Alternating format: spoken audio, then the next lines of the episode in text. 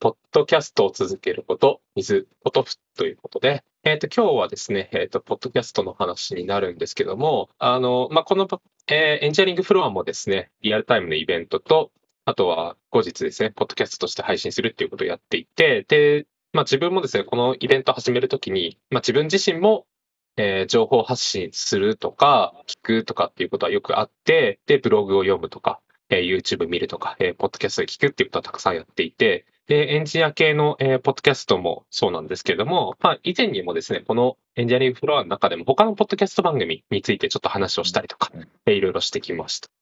で、えー例えば前回、前回じゃないか、前の時に喋ってたやつで言うと、例えば古典ラジオっていうね、あの、すごい大御所の、えーやつが好きな、えー人が何人かいて、その話をしたりとかもしてきましたけども、、えーということで、え今日はですね、その中で、ポッドキャストの話をちょっとしてみたいなと思っていたところ、えー、Apple Podcast が立ち上がる時期からですね、あのずっと配信されてきたと言って、えっ、と、活躍されているポトフさんと知り合うことができたので、今日はそんな、えーポトフさんと、あとエンジニア系のポッドキャストあ結構聞くな、みたいな自分とで、えー1時間ぐらい雑談していこうと思います。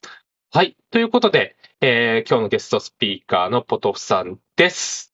よろしくお願いします。よろしくお願いします。ありがとうございます。まあ、軽く自己紹介をお願いしてもいいですか？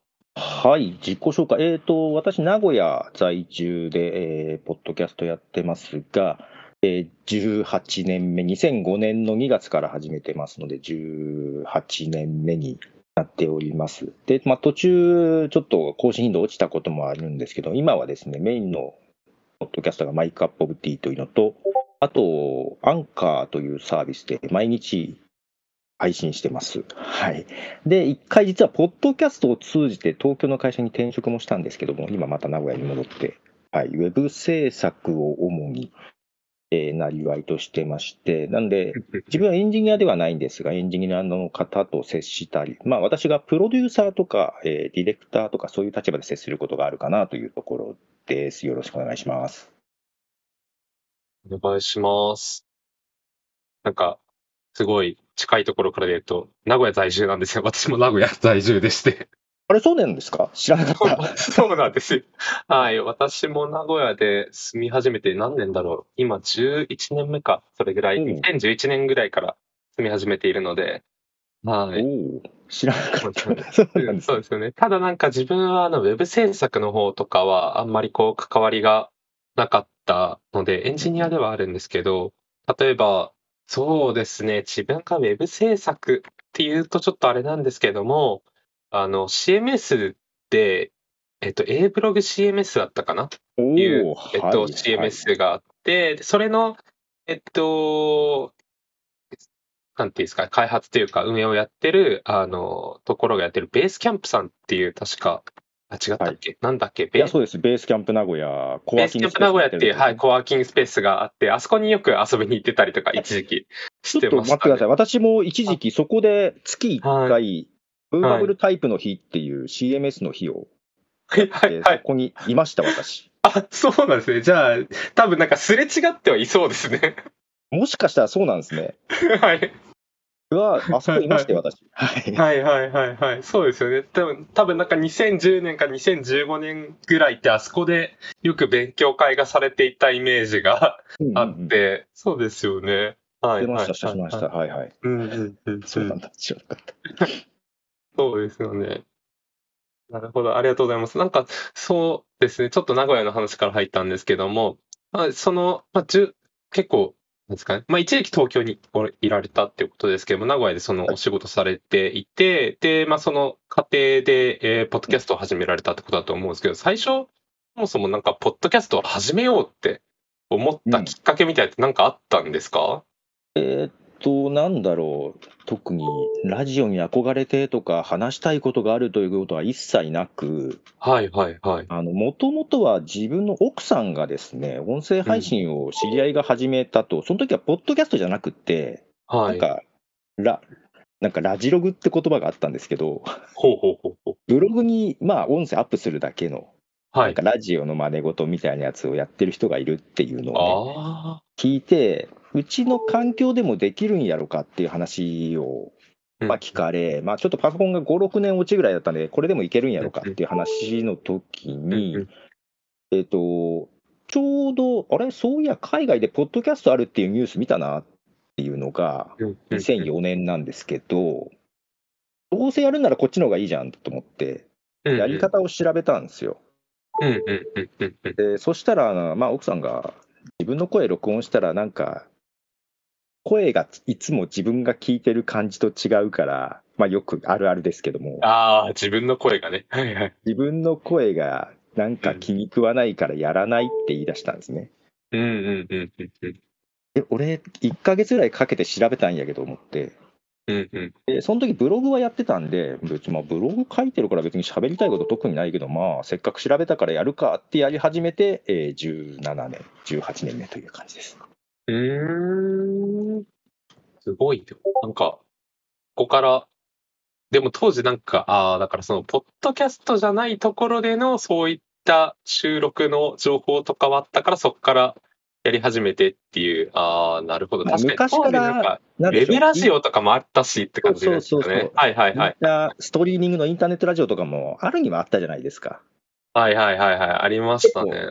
設備という。かサーバーがストリーミングサーバー用意しなきゃいけないから大変とかあるんだけど、はいはいはい。ですねですね。でまあ、MP3 をただアップするだけっていう人もいたはいたんですよ。はいはいはいはいただ、ポッドキャストっていう仕組みではなかったんで、ああ、確かに。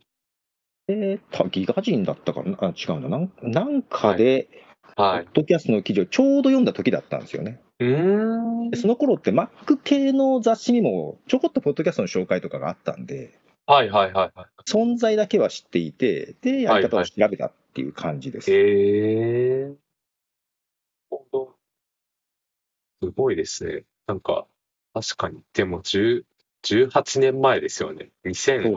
何年 ?5 年？とか。2005年のはい。はい。に 2, 月から始めてるんですけども、はいはいはい。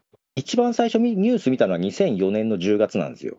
ああ、はいはいはいはいはい。そその頃あまあ、アメリカでポッドキャストっていうのが出てきた頃なんで、うーん。本当に出てきてすぐぐらいにたまたまニュースを見たからっていう感じですね。へえ。すごいな。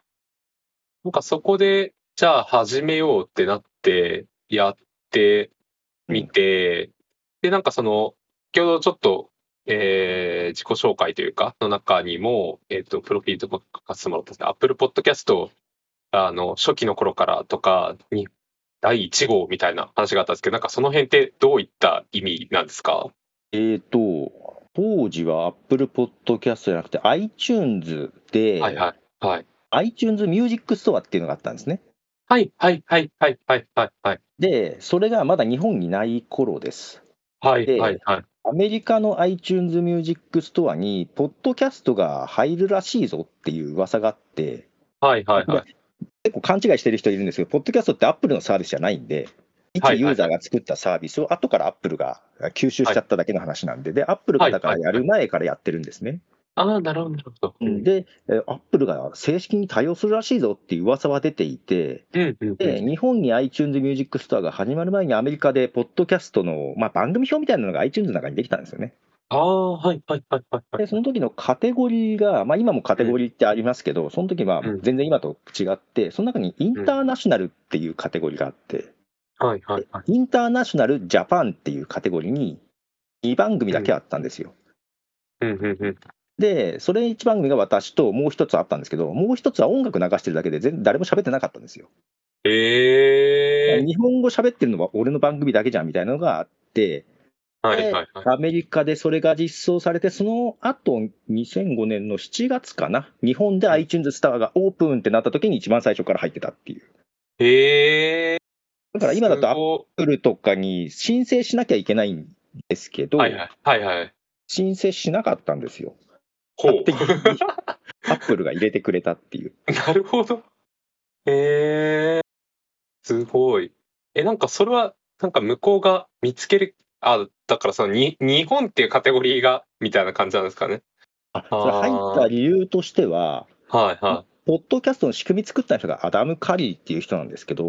はいはいはい。元 MTV のビデオジョッキーとかやってた人なんですけども、うんうん。だからその人も別にプログラマーじゃないんだけど、うん。なんか知り合いがやっぱりラジオみたいなのをブログに上げてる人が何人かいると、そういうのを自動収集できる仕組み作りたいとああ。いうことで、いろんな人に頼んだんですね。それこそデイブ・ワイワイナーだったっけ？なんか、ウうんェブ系の偉い人に頼んでもみんなやってくれなかったんで、はいはいはい。自分でプログラムを勉強して、そのプログラム勉強してる様子も配信するっていうことをその人がやっていて、面白い。うんポッドキャストの父って呼ばれてる人なんですけど、はいはいはいはい。その人がサイトの方に、うんえっ、と、RSS を収集していて、はいはいそこはい。にピンを送って、はい更新したらそこに出てくるようにしてたんですよ。はいはいはいはいはい。で、アップルが正式に取り込むときに、そのアダム・カリーを一応和解をしてっていうか、まあ、うんうんちゃん、と話をして、はいちょっとアンバサダー的な感じの立ち位置でて取り入れたんですね。だかはいら、そこから流れていったのかなっていう感じです。えー、なるほどね。さあ、そういった自動収集システムみたいなのがあって、そこにたまたま、えーポットさんのやつが引っかかっていて、で、その自動収集システムみたいなものがアップルがうまく取り込んで、結果として取り込まれるみたいな。そうそうそう。だからそこのサイトにえー、ピンを送る日本のポッドキャストはあんまなかったはずなんで。ああ、そういうことなんですね。えー、面白い。えはいすごいですね。そこを、まずなんか、その、そういう人がいるんだってことを、なんかこう、しら、調べるというか、なんかたどり着いたポトフさんもすごいですけど。えーっとね、アップル信者だったんで、結構アップルの本と、まあ雑誌とかにもちらちょこっとだけど情報があったりとか、あはいはいはい。今、サファリっていうブラウザーあるじゃないですか。はいはい。サファリができる前だったんですけど、そのサファリの開発者がポッドキャスト配信してるっていうのを見て、えー、それもあってちょっとやってみたかったんですよね。えー、なるほどね。こういった、なんか、最初の成り立ちっていうか、やっててみたいな。はいえー、すごいな。でうんうん変なし、ウェブの仕事してて、まあ、CMS とかも扱ってたんで、はいじゃけ RSS の仕組みとかも分かるでは分かるじゃないですか。そうですよね、そうですよね。はいはい。なるほどね、こういう形でやるんだ。で、なんか新しいものを開発するってわけじゃなくって、古い技術、RSS とか MP3 とか、そういうのを組み合わせてるだけなんで、あ、面白いこと考えるなと思って、うーん、ですね。からの入り口でしたね。はい。へえ。あ、じゃあちょっとウェブ制作、そういったところの単語っていうか、技術感がわかるっていうのも、なんかやりやすい要因でもあるんですね。そうです、そうです。だから、喋りたいっていうよりは、仕組みが知りたいで始めた感じです。あ、そうだったんですね。へえ。すごいな。なんか、そこで、あれですよね、アップルのポッドキャストに、まあ iTunes、当時と iTunes のやつに取り込まれると、めちゃくちゃアクセス数とか伸びたりしたんじゃないですか。そうですね。だから、それまでブログに貼ってるだけだったんですけど、まあ、ブログで RSS 出してたんですけど、はいはい。うんその頃計測する仕組みもあんまなかったんで、まあ、カウンターっぽいものを置いてって、はいはい。まあ、1日5人とか、まあ 10, はいはいせいぜい10人とかそういうレベルだったのが、はいなんか翌日700人ぐらいになって、おや？と思ったら 2000人ぐらいになって、なんか一気に増えて、超ビビりましたけどね。えー、すごい。やっぱりそういった、なんていうんですかね、その、同じ、ポトフさんと同じアップルが好きな人とかも、そうやってアクセスしてくるんでしょうね。まあ、なんでしょう、え日本で始まった時に、日本の番組2番組しか最初なかったんで、その後 ね、すぐ増えてくるんですけど、ーはいはいはい。まあ、どんなんやろって聞きに来る感じですよね。はいはいはいはいはいはいはい。で、まあ、ポッドキャストの知名度がそんななかったんで、そこまで爆発的じゃなかったとしても、当時にしてはやっぱ、5人だったのが2000人とかだったのは、すごいですよね。400倍みたいな。400倍みたいな。すごいな。えー、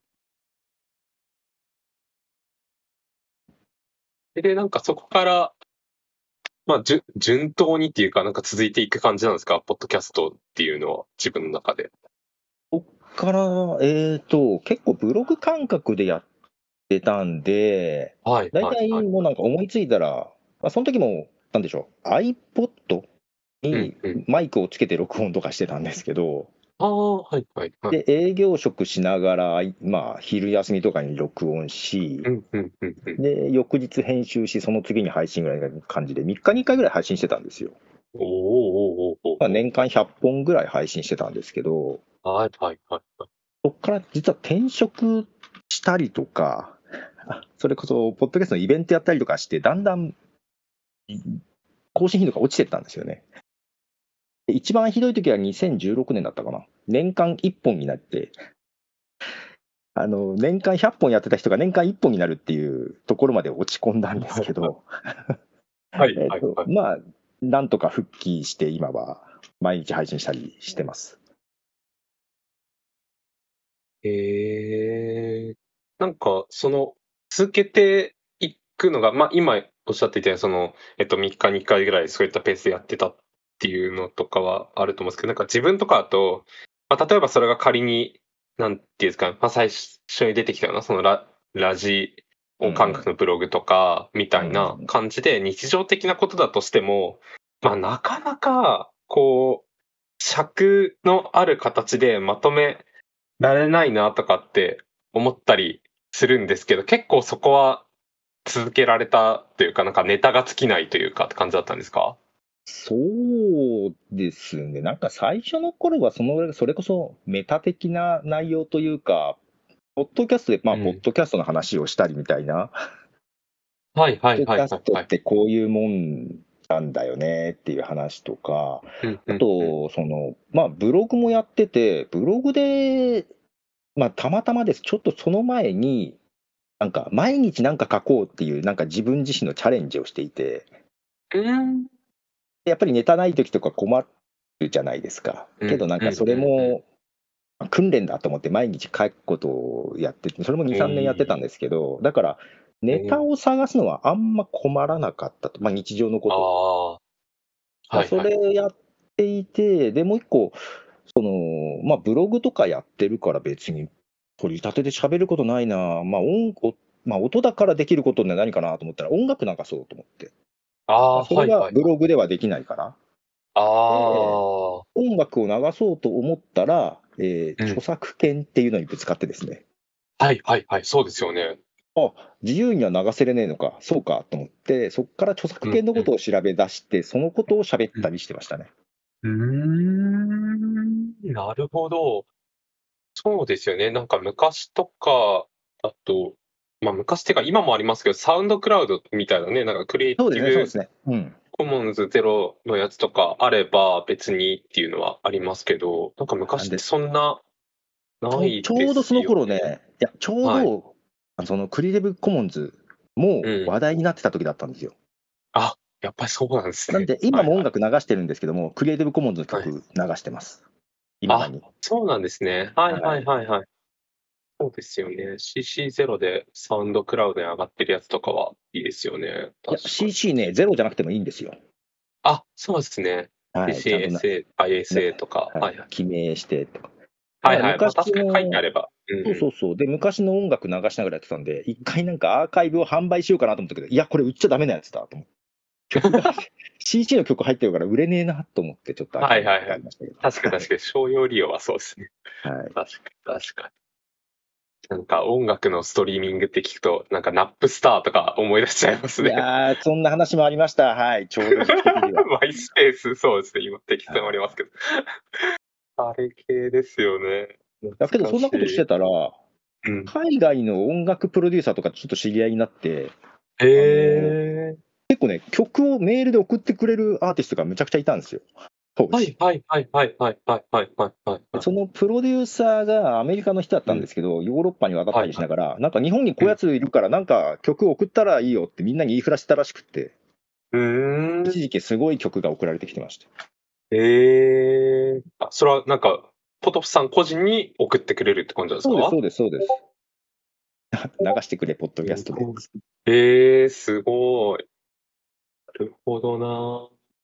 なんか、あれ今の YouTube とかみたいな感じの、プラットフォームとかユーザー数が爆発的にいる時期じゃないからこそ起きる、なんかこう、そう。良ければぜひみたいな感じの人が多いって感じなんですかね。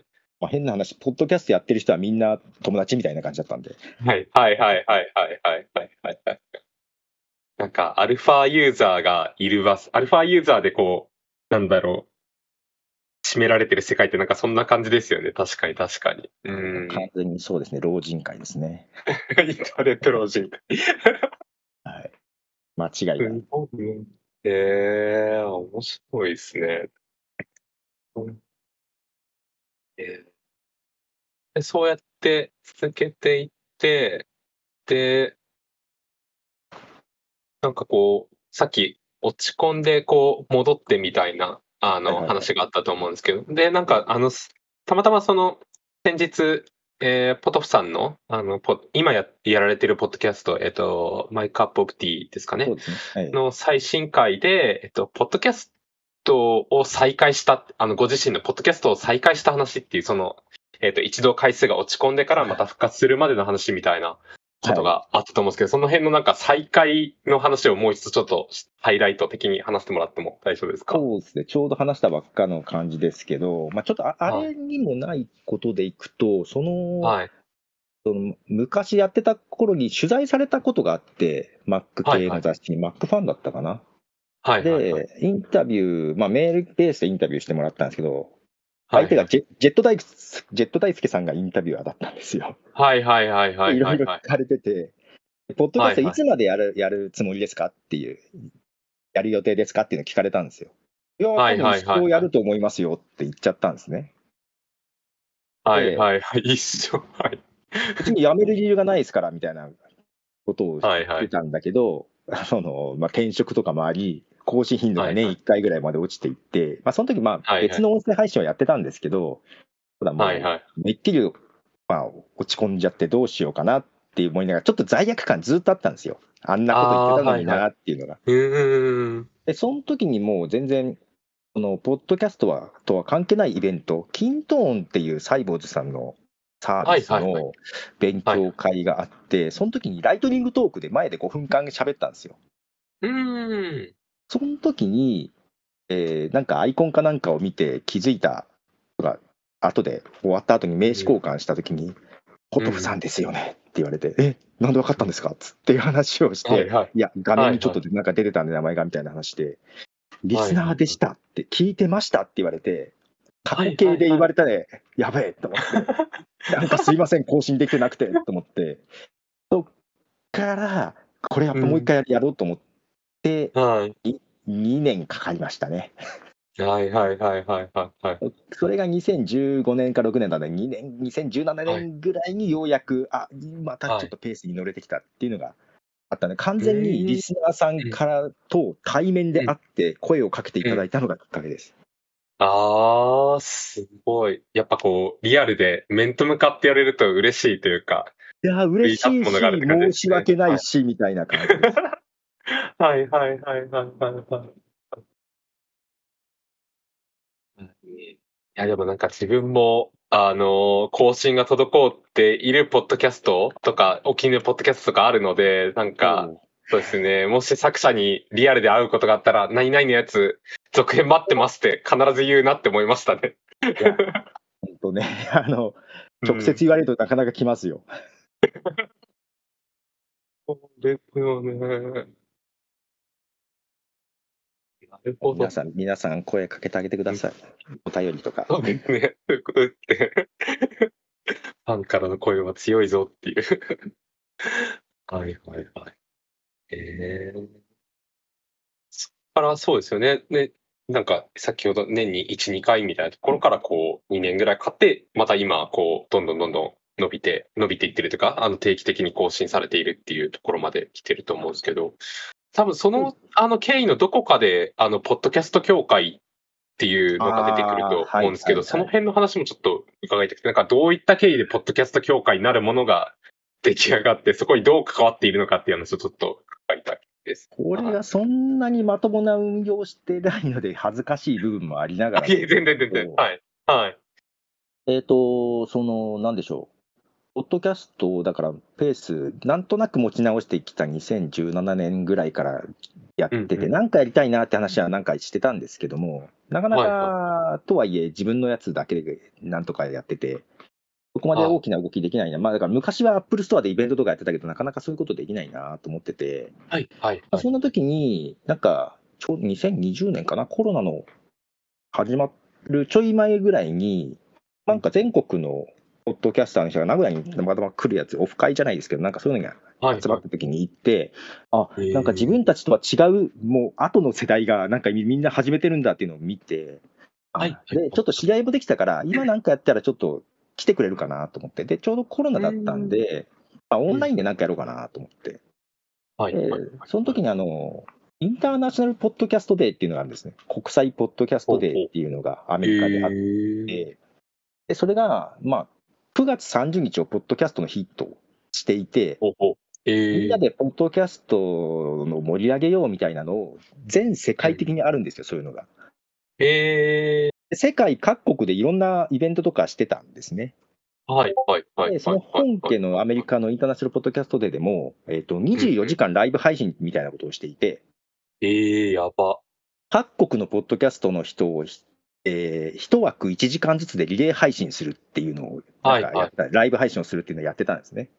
はい、はい、はい。で、えーそれを5年目、6 5年、6年やってて、日本からはなかなか出てこないなーってずっと眺めてたんですよ。はい、はい、はいはい。で、そのサイトにもしいろんな世界各国でイベントやる人は教えてください、イベント掲載しますよっていうのが別ページであったんで、ああ、なるほど、なるほど。よしはい、はい日本で24時間配信しようと。であ、イベントやりましたよつ、やりますよっていうのを送って載せてもらおうと、イベントページに。はい、はい、はいはい。そこでつながり作って翌年出させてもらおうっていうちょっと計画があってですね。ああ、なるほど、なるほど。はい、はい、はい。で、一人で、ただ、なんでしょう、仕事的にちょっと忙しかったんで、あはい。の、1時間ずつの枠の番組を集めるのがちょっとしんどいなと思って、いいや、うん一人で24時間やってやるっつって、一人で24時間配信をやったんですよ。やば。で、えーその中で、なんかは、昔からの知り合いのポッドキャスターとかも見に来てくれて、なんかこういうふうになんかみんなで集まってやるのって、結構、ポッドキャストってあんまり横のつながりがないというか、はい、普はい。段孤独な戦いだから、なんかたまにこうやって集まるといいよね、なんか教会作ってよっていうのをライブ配信中に言われ、いや、待って待ってと、しんどいと、はい。一旦断ってたんですけども、はい、はい。翌年にもまたちょっともう一人、名古屋の違う人と一緒に24時間配信やった時にも、また言われ、えー分かったよ、やるよっていうのをライブ配信中に言わされたっていうところがスタートなんですよ。すごい。そそっからな、じゃあな何すんの、何したらいいの？みたいなことでやり始めてるのが今っていう感じです。へえ、すごい。最初の、なんか、学生のノリみたいな感じで始まる。ノリで言わされたってやつです。へえ。なるほど。そこから始まって、なんか、その自分全然外形的にしか分かってないですけど、まあ、例えばその、さっき話に出た、あの、ポッドキャストの、なんか復活の振り返、再開するまでみたいなところとかみたいな、そのなんとかを再開するみたいなテーマで、あのみんな話そうぜみたいなことをやってたりするのが一つあるんですかね、そのポッドキャスまあ、だかト業界では。ら、協会としては、特に、じゃあ何してこうっていうのも、いろんな話は聞きつつ、まあ、サイトとかも作ったんですけど、あんま運用する人がいないんですけど、ただその中で、なんかこういうのやってくれるといいなっていう声を拾っていっているんですけど、うん。うん。その中にその、喋るネタがないと。ポッドキャストのネタがないと。なんかテーマとかを、まあ、月1とかで出してもらえると嬉しいなっていう声があったんで、はいじゃあはい。月に1回なんかトークテーマ出そうかと。それをみんなで話したら、それを最後集約してサイトに全部掲載しようみたいな感じで、はいはいはいはい。今4、5回やってるのかな。まあ、その中の一つに〇〇再開しましたっていうトークテーマがあって、はいはいはいはい。それが、まあ、なんだろう、ポッドキャスト再開、まあ、復活した時の話しようかなと思ってさっき話したやつですね。うんうんうんうんうんうんうんうんうんうん。えー、面白いですね。はい、あ今、そうですね。アイスの話、ディスコードに貼って今、アイスの話なんですね。これ、これ話さなきゃなと思って、まだ考え中です。はいはいはいはいはい。ああ、でも面白いですね、こういうの。確かになんか、あのーメディアっていうと、例えば、ハテナブログさんとか、あの、ノートさんとかも、うん、毎回なんか、毎回っては、毎週とか月1とかでそういうテーマとかありますもんね。ありますね、ありますうんね。うんうんうん。それも、そのノリです。はいはいはいはいはいはい。確かに、こういうテーマがあると、日常的にどんどんその数を出してくれてるクリエイターの方にとっては嬉しいですよね。うんうんうんえーなんか同じ話をしたぶ、まあ、ポッドキャストを1ページに全部まとめて聞けるようにしたら、まあ、面白いかなって、うんうんそんな感じで、一応ページにまとめてるって感じです、後から。ああ、確かに確かに。ポッドキャストって新しいのを見つけるのってちょっと難しいじゃないですか。あー、わかります。めちゃくちゃ難しい。うん。なんかこのトークテーマをきっかけに違う番組を知ってもらうっていうこともあるかなっていうのも、一つ狙いはありますね。あー、確かに。それめちゃくちゃありますね。そうなんですよ。なんか自分とかあと Spotify とかでよくその検索をするんですけど、まあなかなかこう引っかからないなとかって思ったりしますし、あと結構やっぱりこう小ノートをその細かく書いてくれる人もいれば全然書かない人もいる のでね。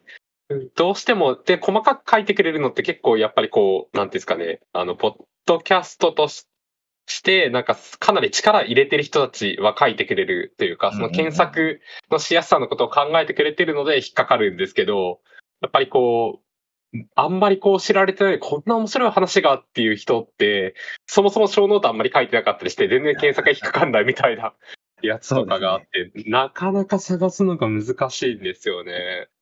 全部、どのエピソードも同じね、ショーノートだったりとかね。そう、そうなんです。そうなんですよ。そうそう、探しにくさはありますよね。まあ、音声検索がちょっと出てくるとは思うんですけどね、もうすぐ。ああ、そうですね。そのうち出てくるといいなっていうのは思いますね。うん。や今でもあれですよ、アップルとグーグルは喋ってる内容を検索されるんですよ。え、すごっ。はい。だから、アップルポッドキャストとかで検索すると、喋った内容を拾ってくれるときあります。まあ、キーワードにかなりよりきりですけど。はいはいはいはい。え、それ日本語も対応してるんですか？対応してます、対応してます。すごっ。やばい。うんさすが、シリと OK Google を作ってるだけある。そうそう、そうなんですよ。Spotify がそれができないんですよ、やっぱりね。できないですよね。Spotify はできてないですよね。なるほどな。やろう。えー。そうっすね。ちなみになんか今自分は Spotify で聞くっていう話をしてたんですけど、あとはなんか、なんだろう。暗い、あ、そういった意味でなんかそこもちょっと聞きたいなと思ったんですけど、自分はその、可能であればスマートフォンでポケットキャストっていうクライアントを使ってはいはいはい。てて、そのポケットキャストが結構その、なんていうんですかね、えっと、ノイズキャンセルとか、あと、あの、無音のところをカットする能力がすごい優れてて、めちゃくちゃ便利だなと思って、私もポケットキャストユーザーです。、やっぱそうなんですね。あまりにもいいので、あの、ちゃんと課金もしてます。ですよね。いやー、そうなんですよ。なんか、ヘビーユーザーの人は何を使って聞いてるのかってすごい気になってて、自分ポケットキャストぐらいしか、あんまりとかって思ってたんですけど。そうですね。はい多いのはポケットキャストかオーバーキャストも使ってる人多いか多いのかな。ああ、オーバーキャスト。あまだ使ったことがないけど、気に、気にはなっていたって感じですね、自分は。なるほどな。やっぱ多いんですね、やっぱオーバーキャストも。ええけど、ポケットキャスト使ってます。まあ、もともと有料アプリだったのが無料になったんで、住みやすくなったなと思って。確かに確かに、昔は有償だけでしたよね。なんか、そうなんです、そうなんです。うん、お試しはできたけど、基本は有償みたいな。うん。まあ、そういう意味じゃ、あそこじゃまた検索あんまできないんでね。そうなんですよ。ポケットキャスト便利なんですけど、結局検索できないから、なんか別のやつで検索して、でポケットキャストでタイトル入れて、サブスクするみたいな。そうそうそう。けどね、あれですよ、アッうん。プルポッドキャストで検索するじゃないですか。うん。アップルポッドキャストの、えーシェア URL、アップルポッドキャストのページのシェア URL をポケットキャストにちゃんと貼り付けるとちゃんとヒットするんですよ。番組名じゃなくて。おー、すごい。超便利。で、番組名で、新しい番組とか引っかからないんですけど、けど、はいはい Apple Podcast の URL だとちゃんと出てくるんで、お、これで認識したなっていうのが、へえ、すごい。なるほど。あれですね、Android ユーザーには難しいかもしれない運用だけど。あ確かに。まあ、けど、一応ウェブでも Apple Podcast 検索できる。あ、確かに確かに。そうですね。ウェブでやって、で、その URL を共有すれば。はいはいはいはいはい。Android も iOS もあるので、うん、うんうんうん便利なんですよね。確かに。いやー、いいですね。なるほどな。アップルありがとうございね。えけど、Spotify で聞く聞くことはあります？Spotify はなんか検索するぐらいで、まあ、たまになんか、なんだろう、流れで、音楽聴いてて、その流れでちょっと。かなみたいなぐらいですけど、なんかメインで聞くとき、Spotify まず起動しようかとかはないうんうんうんですかね。えーなんか Amazon Music がちょっと増えてるんですよ、私の中じゃ。ああ、Amazon Music。はいはいはい。うんから聞かれてる人がまあまあいて、ああ、増えてきてると思って。そうなんですね。自分はまだ Amazon Music には手を出してなくて。うん、そんな使いやすいわけじゃないんですけど。あ、そうなんです。えー、本当はポケットキャストで聞きたいっていう感じです、私も。あ、そうですね。自分ポケットキャストでできるだけ聞きたい。ちょうど人の喋るところの音を大きくしてくれるんですよね、音域。あ、そうそうそうそうそうそうそう。ブーストもしてくれるし、カットも優秀だし、素晴らしい。車の中で聞くと、話し声負けるところが、ポケットキャストだと聞こえるとかいうのがあるんで、ああ、確かに。うんうん。いお気に入りです。やー、わかります。確かになんか自分も歩きながらとか家事しながらとかなので、うんうんなんかその時にブーストされてるのがすごく便利っていうのはありますね。うん。そうそうそう。まあ、ただ、自分結構音圧を前上げてたんですけど、はいポケットキャストでブーストすると音が割れるってことがあって、ちょっとその辺でちょっと挑戦し直したりとか。ああ、確かに確かに。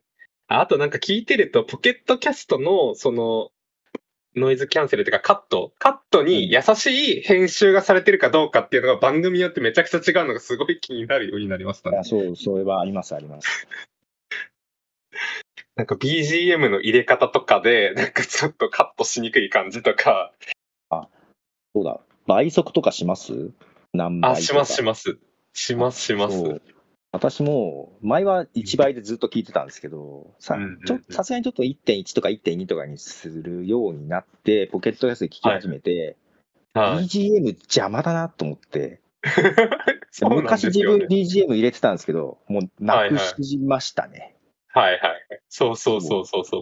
だから基本喋ってる時は BGM なしで喋ってもらうと倍速にしても聞きやすいし、だから音楽入れるんだったら、なんかその合間の休憩とかで入れてくれる分にはうんいいんですけど、喋ってる時は無音、無音っていうか、普通に喋ってほしいなっていつも思ってます、そのね。方が倍速にしてもいいし、カットもされやすいしみたいなのがあるじゃないですか。そうそうそうそうそうそうそうそうそうそうそう。もうみんな、ポケットキャストに優しい作りのポッドキャストを作ってほしいです。まあ、けど他のアプリでもね、やっぱ倍速で聞くと、やっぱ BGM がうんうん邪魔になるやつがあるんですよね、たまにね。ああ、そうですね。ありますね。あるある。うん。だから変えましたね。昔は BGM 入れてたけど入れなくなりましたね。うんうん。ああ、そうですね。最近のあの、ポトフさんのやつも、なんか音楽は流しはするんだけど、その喋ってないところで、この曲の紹介ですみたいな感じになってますもんね。うんそういう意味でチャプター入れてるんで、はいはいはいポケッ。トキャストだとチャプターで飛べるんで、あ、そうですね。うん。音楽、そうでもない人は飛ばしてくださいみたいな感覚で作ってる。うんうんうん。ああ、そうですよね。あそう、チャプターもちゃんとつけてほしいっていつも思う。短いのはいいけどな、長いのは欲しいなと思うんですよね。そうなんですよね。なんか5分、10分とかで終わるんだったら別にいいんですけど、20分超えてくるとチャプター欲しいなってなりますね。うん。チャプターをと言いながら多分このエンジニアリングフロアのやつはチャプターがついてない。あ あいや、結構手間なんは手間なんですよね。まあ、そうですよね。手間ですね。あとこういう雑談だと厳しいっていうのはありますね。そう。何をどこで分けるかってね、うんうんうんまあ、それはしょうがないですよ。そうですね。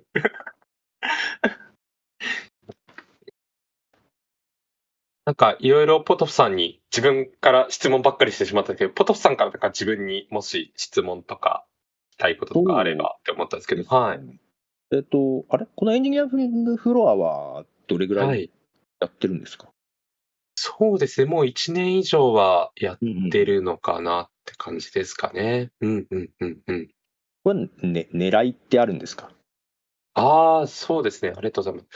と、エンジニアリングフロア自体を、まあ、始めたきっかけ自体は、こう、えー私と、あと、運営をもう一人やってる、あの、ビジジェッツさんが、うんえっと、同じ会社でデロイト・トーマツコンサルティングっていう会社で働いてるんですけども、まあ、そこで、社内で、あの、エンジニア的な仕事をしてて思ったのが、その、エンジニアのコミュニティっていうものが、まずデロイト社内はあんまりないねっていう話と、あと、デロイト自体が外につながりがないねっていうのがあって、で、まあ、ゆくゆくは、そのデロイトが、そのエンジニアのコミュニティをなんか主導できたらいいねっていう、もうその会社としての狙い、狙いというか、会社、あの、このコミュニティとは全く別に考えたときにそういったのがあるよねっていう話があって、まあ、それはそうだねと。で、それはそれとして、あの、まあ、自分たちが、その、あの、働く、働いている中で、そういったコミュニティ作りみたいなものを、あの、普通にやっていきたいっていう思いがあって、じゃあそれを、えっと、やっていきましょう。でやっていくときに単にコミュニティわーってややっても人も集まんないし、なんか何やればいいんだっけって話になるよねってことを考えてたときに、いろんな人とこう、あの、雑談というか、をして、で、その交流を皆さんに見たり聞いたりしてもらうっていうのが、まあ最初できそうだよね。で、それでいろんな人と話すのが楽しいし、で、テーマも、まあそのエンジニアリングが関わることであれば何でもいいよねみたいな。エンジニアの人たちが興味持ちそうなことであれば何でもいいよねっていうので話していくっていうのをやっていくと、まあ今後、仮にそれが、あの、デロイトが、あの、デロイトのコミュデロイトがスポンサーとするようなコミュニティになったとしても面白いし、他の企業の人たちもいろいろ一緒にワイワイしやすいよねっていうので、いろんなそのエンジニアに興味ある人たちが集まって、なんかお互いにフラットに話せる場所みたいなものを作りたいねっていう思いで始めたって感じですかね。うん。ポッドキャストっていう媒体を選んだのはなぜですか、ああ、そうですね。最初、その、ポッドキャストってこともあったんですけども、あ、案としてはあったんですけどうんうんうんうん、まあ、いろいろ他にも案があって、うん普通に例えば YouTube で配信をすうるんとか、あの、あとは Zoom でイベントをやるとか、うんうんあとは Discord 上だけでやるとか、うんまあ、いくつかその案がある中で、その、たえっと、イベント、例えばなんですけど、なんか Discord 上でイベントだけやりましょうとか、ワークショップやりましょうとかっていいんだけど、そうするとそのストックされていかないので、うんうんうんうん。あの、なんだろう、後からこんなイベントあったんだとかっていうのが、なかなか難しいよね。ねで、うん例えばワークショップとか勉強会とかにすると、そのスライドっていうのが一つその検索するためのコンテンツになってくると思うんですけど、それを毎回残すのも大変とかになっちゃう。毎回作るのも大変だから、ってことを考えた時にどうしようみたいなことを思って、で、YouTube にすると今度動画、で、動画だと、動画と音声だけで考えて音声だけの方が、もう制作コストとか、あと、うんあの、登壇していただく人に顔出さなくていいんでとかって言いやすいし、ああ、なるほど。そうなんですよ。だからなんか自分だけで考えたら別に YouTube でもいい。あの、うん見てもらうっていう分にはいいんですけども、なんかいろんなことを考えてコストが一番低そうなのが多分音声コンテンツにして、うんうんで、えっと、後から、んあの、検索してもらえるようなコンテンツとして残していくっていうのはいいねっていうので、うんこの場では、その、えっと、ディスコードみたいなリアルタイムイベントをやるんだけど、それをポッドキャストとして残しておくっていうのがうん、なんかちょうど塩梅良さそうだね、みたいな感じに。なってっていう感じですね。うん。参考にした番組とかありますか？いや、そんなに、そんなにないかなって感じですね。そうなんですね。もちろんなんかエンジニア系のそのポッドキャスト好きで聞いてたんですけど、うんうんうん。なんだろ結構自分が聞いてたやつは、もうがっつりしてて、なんか、はいはいはい。すごい、あい例えば、あの、深堀 FM さんとあか、はいはいはいはい。めちゃくちゃしっかりしてるんですね。あとは、えーっと、あ、でも、まあ、他にもいくつかあって、その自分が好きでもう更新されてないやつばっかりなんですけど、なんかそういったやつはすごいがっつりしてて、なんかいいなって思うし、多分自分がリピートして何度も聞くってなったらそういったやつになるんだろうなとかって思ったんですけど、もっとライトな方がやりやすいなって思ったっていうのがあって、なので、まあ参考にしているっていうよりは、これより、なんか自分がよく聞くやつよりはもっとライトなやつにしようって思ったみたいな感じですかね。はい。はい。エンジニア系のやつで、こう毎回なんかいろんな人ゲストに呼んでってあんまないですもんね。そうなんですよね。なくて、うん、だから、そうですね、リビルド FM とかがなんかちょっと近いのか、リビルド FM は結構こう雑談に近いというそか、う宮田さん、はい、なんか普段思ってることみたいなことを喋って、うんたまにゲストが来てみたいな感じで、多分ああいったノリをしたいっていうのは大きいのかなっていう気はしますね。うん。でやってみて1年ちょいぐらいだと思うんだけど、そうではい、はい。どうですか？どうですかってざっくりです。そうですね。ああ、いえ。なんか、まあちょっと最近感覚が空いてしまってたんですけど、やること自体はすごく楽しくて、毎回、こう、なんだろう、自分自身も勉強になるしあとは、その、ポッドキャスト配信しておくことで、あの、意外と聞いてくれる人がいたりとかするっていうのもあるし、うんうん。あとはやっぱりこうさっき言ったのと、が、ね、狙い通りってわけじゃないんですけど、こう、なんていうんですか、深掘り FM とか、あ、だけじゃなくてもいいんですけど、なんかそういう、んその、ちゃんと濃密なテーマのある、その、えーっと、ポッドキャストを聞きたいって人と、なんか普通に雑談程度でなんか流し聞きでいいんだけど、みたいなうん感じの人、人っていうかシーンとがなんかうまく積み分けじゃないですけどできてんのかなって気はしていて、エンジニア系の雑談聞きたいなみたいなうん時が自分もよくあるので、なんかそういった人たちに、あの、後から流し聞きしてもらえるっていうのはいいかなって思ってますね。うん。私もなんか、まあ、家事で仕事しながらとか家事しながらとか、なんとなく聞いてることが多いんで、あんまりがっつりした話だとついていけなくって、結構雑談の方がちょうどいい。ちょうどいい時があるんですよね。だから結構雑談っぽいのは好きなんですけどね。うんうんうんうんうん。えそうですね。ーはい、えーなるほど。1年、そうか。なんか、し仕事にいい影響とかって変わったとこありますか？ああ、そうですね。まあ、そういった意味で言うと、あの、ここで、えっと、一緒にお話しさせていただいた人と、うんうん全然違う文脈ですけど、あの、お仕事をさせてもらうこととかも出てきたりとかしていて、だからやっぱりこういったところで一度話しておくと、お互いの、なんて価値観というか、そういったところも深まるのが多分一助にはなってるんだろうなってうんうん思ったりしますし、うん、あとは、まあ、これきっかけで、あの、別の勉強会とかに登壇し、あ,、あはいの、私がオーガナイズしてる方で、あの、うん登壇してもらったりとか、っうんうんうんていうのも出てきてたりするので、なんかそういったのはすごくいいなって思ってますね。うん他への波及は結構あるかなって思ってます。うん。なんか昔、その、まあ、大学とかで教教壇に立たれてる方がポッドキャストやってて、はいはい。その方とまあ話してるときに、なんかその方も定期的にセミナーとかやってたんですけど、セミナーに来る人にポッドキャストリスナーの割合が多いみたいな話をしてて、はいはいはいはい。濃いファンっていうか、濃いつながりの人は結構ポッドキャストを聞いてくれてる人が多いみたいな話をして、はいはいはいはい。確かに確かにそれはありますね。あの、自分がオーガナイズしてる勉強会の参加者の人がやっぱりここにも来てくれることが非常にこう多いので、なんかその、なんていうんですか、ちょっと言い方が良くないかもしれないですけど、キョンファンみたいなうん、人がだかやっぱり聞いてくれてるっていうのは多いかなっていうのは思いますね。うん。らこっちがリスナーだと、なんか初めてでも初めてじゃない感じがあるじゃないですか。ああ、そうですね、そうですね。うんうん逆逆の感じもなんかあって面白いですよね。なんか、えそこまで信用していいの大丈夫なのっていう時が結構あって。あそうです、そうです、そうです、そうです。それめちゃくちゃ思いますね。けどコミュニケーションはすごくしやすくなりますよね。はい。ここはなんか、やっぱ一度1時間とか話すと、え、なんかやっぱいいんだなっていうのは改めて思いますね。うん。こう普段の話と、またこういう感じだと、違うことが聞けるじゃないですか。ああ、そうですね、そうですね。そこもありますね。うんうん、ありうん。がとうございます。続けてください。ありがとうございます。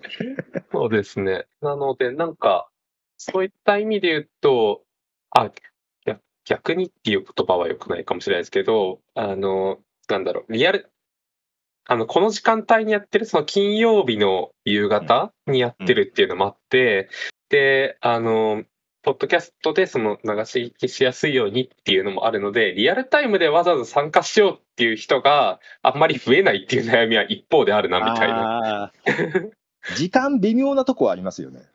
そうです、そうです。もうちょっと早いか、もっとすごい遅いとかだといいのかなとか、あと別の曜日だといいのかなってあるんですけど、でもそうすると、なんかちょっと、な、流し聞きとはちょっと違うのかなみたいな のがあるので、なんかだから、その目的別に、あ、だからこのイベントだけにはしてないんですよね。このエンジャリングフロア自体で言うと、あの、読書会？技術書の読書会とかもやっておーはいはいて、それは全然違う別の曜日に別の時間帯でやってるんですよ。なるほど。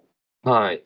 で、なんかそういったのも、あの、こういった会の中で、ちょっと、あの、まあ、こういったのやりたいっていうリスナーというか参加者の方がいて、で、そこから生まれてみたいな感じだったので、まあ、そういったふうに、こう、用途というか目的というか、あのう、ん別になんかそういうイベントをどんどんどんどんももう少しあの増やせるといいなっていうのは思ってますね。うん。なんか、いろいろやられてますよね、きょんさん。あ、そう、そうですね。なんか勉強会みたいなものはたくさん自分が好きなのでやってて、はい。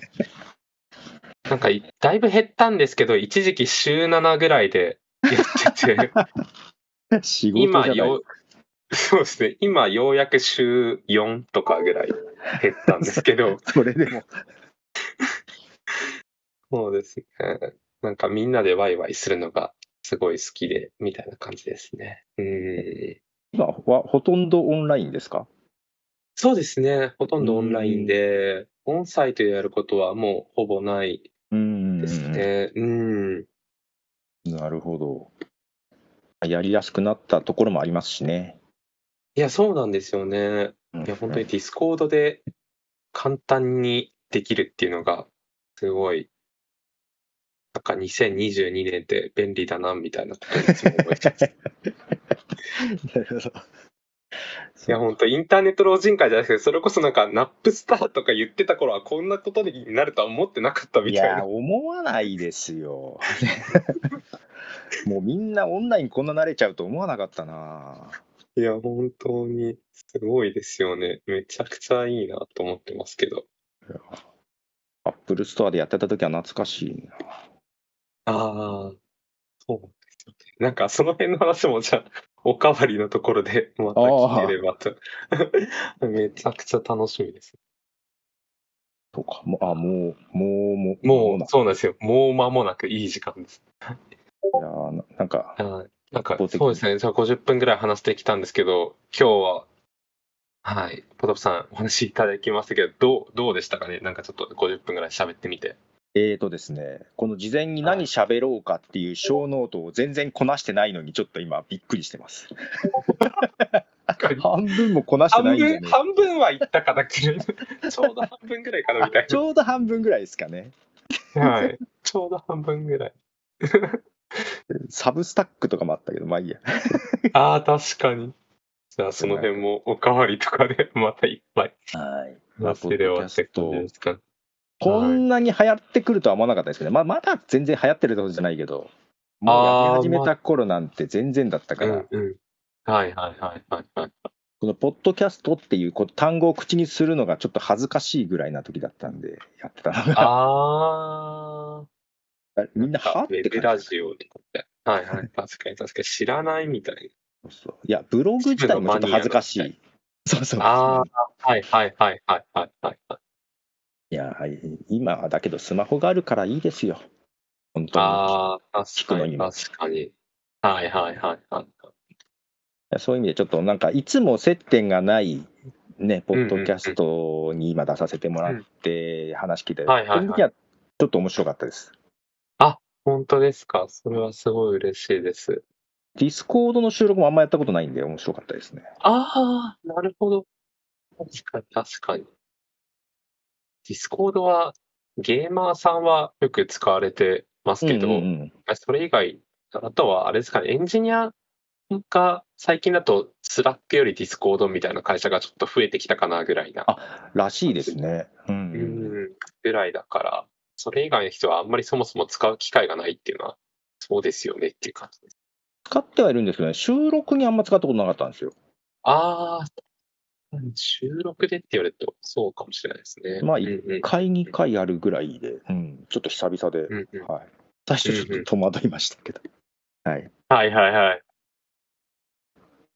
ほど普段はなんかどういったツールでやられてるんですか、収録えは。ーっと、まあ、普段は一人喋りだったりするので、まあ、はいはい。